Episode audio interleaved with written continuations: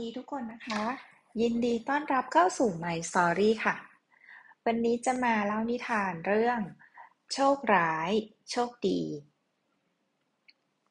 ที่ชายแดนภาคเหนือของประเทศจีนในสมัยโบราณ มีชายผู้หนึ่งซึ่งมีความเชี่ยวชาญพิเศษในการเลี้ยงม้า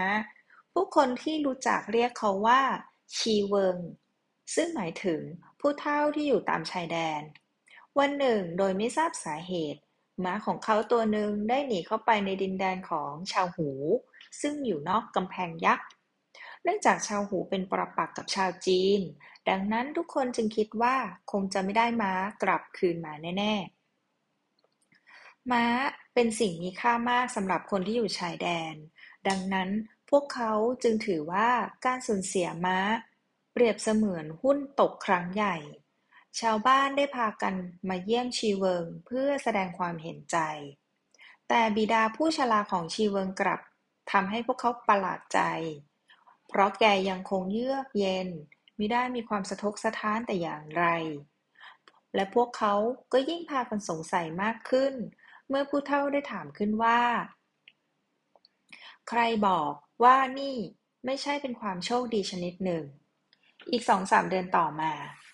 ม้าได้กลับมาที่คอก พร้อมกับพาเพื่อนมาด้วยอีกหนึ่งตัว เป็นม้าที่งดงามสายพันหู เท่ากับว่าความมั่งคั่งของชีเวิง เพิ่มขึ้นเป็นสองเท่าตัวในทันที ทุกคนประหลาดใจกับม้าใหม่ และพากันแสดงความยินดี แต่ก็อีกนั่นแหละ บิดาผู้ฉลาของชีเวิงไม่ได้แสดงอารมณ์ยินดียินร้ายใด ๆ แกกลับกล่าวว่า ใครบอกว่านี่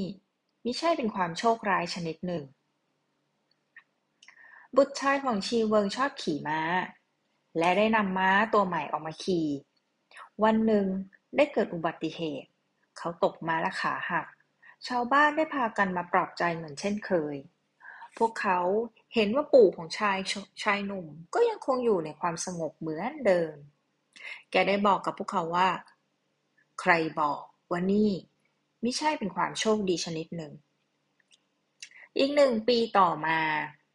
ชนชาวหูได้รวบรวมกำลังยกข้ามชายแดนเข้ามาในประเทศจีน ชายหนุ่มที่มีความสามารถทุกคนได้ถูกเกณฑ์เข้ามาเป็นทหาร เพื่อต่อสู้กับชาวหู ผลของการสู้รบปรากฏว่า ทหารของผู้ที่อาศัยอยู่ชายแดนใต้ ตายไป 90%บุตรชายของชีเวิง ไม่ได้ร่วมออกรบด้วย เนื่องจากขาที่เคยหักทำให้เขาเดินไม่สะดวก และด้วยเหตุนี้ เขาจึงไม่ต้องประสบชะตากรรมที่น่าสยดสยอง และครอบครัวของเขาได้รอดพ้นจากภัยของสงคราม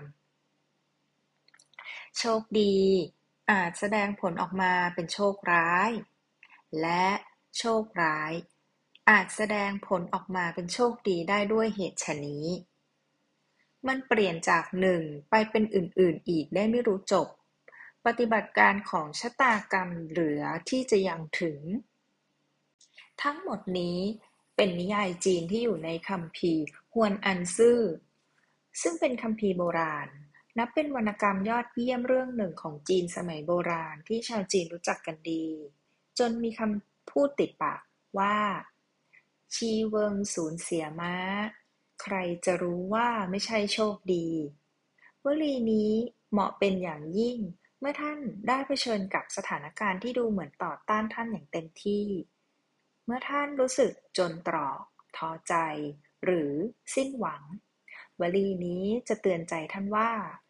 สรรพสิ่งเหล่านั้น ล้วนไม่เป็นอย่างที่มันปรากฏในครั้งแรก ปราดสอนว่า ทุกสิ่งทุกอย่างปรากฏขึ้นเพราะมูลเหตุ ความล้มเหลวและความผิดหวังนั้นไม่ถาวร ทั้งหมดล้วนบรรจุความสดใสของอนาคตเอาไว้ด้วย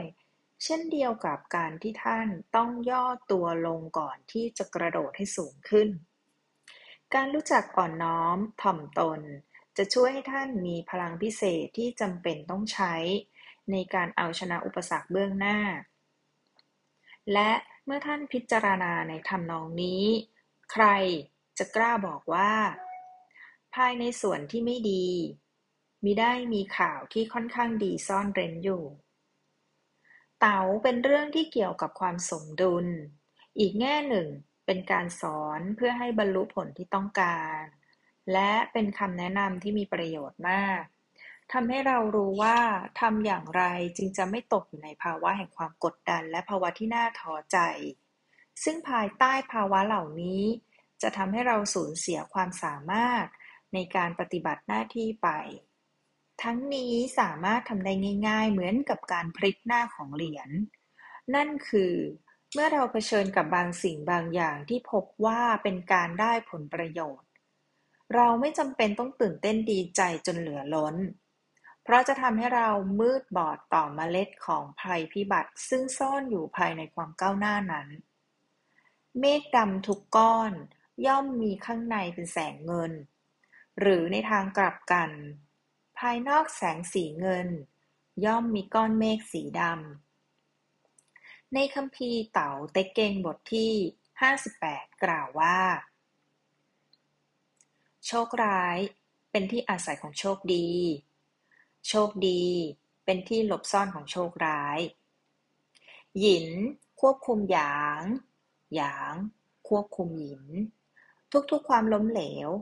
จะเป็นที่ซ่อนเร้นของเมล็ดแห่งความสำเร็จในอนาคต ทุกๆชัยชนะ จะบรรจุไว้ด้วยมูลเหตุแห่งความพ่ายแพ้ในอนาคต ดังนั้นบิดาของซีเวิง จึงไม่ลบหลู่ข่าวร้าย อีกทั้งยังไม่ยินดีจนเกินไปกับสิ่งที่ผู้อื่นเห็นว่าเป็นข่าวดี ทุกสิ่งทุกอย่างย่อมจะลดลงสู่วิถีแห่งความพอดี ถ้าปราศจากความพอดี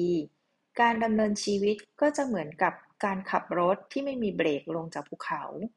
ตอนแรกอาจดูน่าตื่นเต้นเราใจ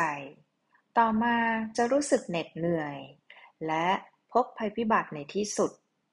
การดำเนินชีวิตด้วยความพอดีจะทำให้เข้าใกล้ อูวัย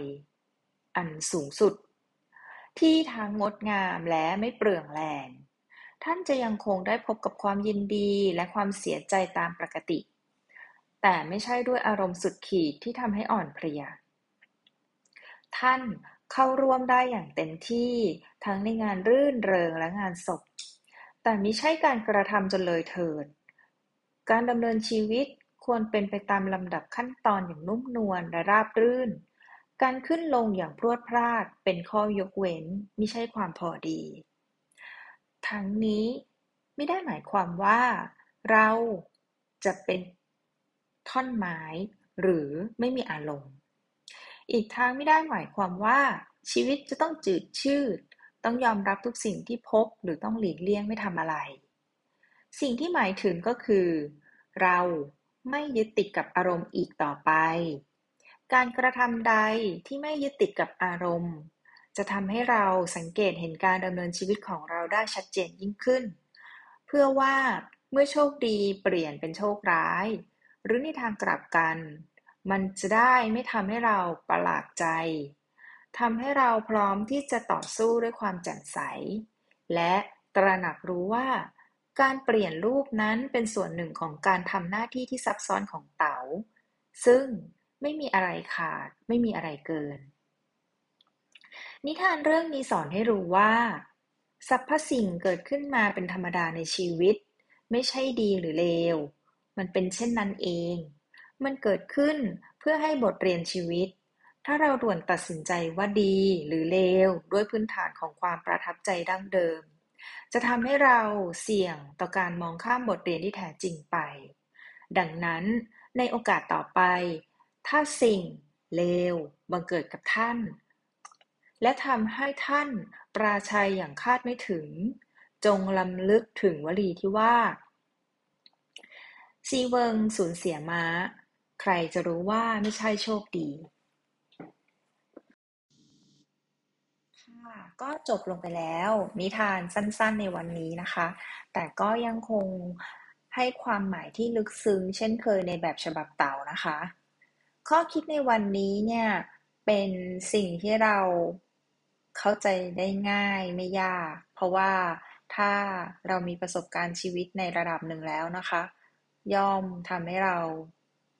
พบเจอกับสิ่งเหล่านี้เสมอ ครั้งหนึ่งเราอาจจะร้องไห้เสียใจฟูมฟายแต่พอเวลาผ่านไป สิ่งสิ่งนั้นสอนให้เรารู้ว่าณวันนั้นที่เราอ่อนแอล้มเหลวผิดหวัง ก็คือมีผล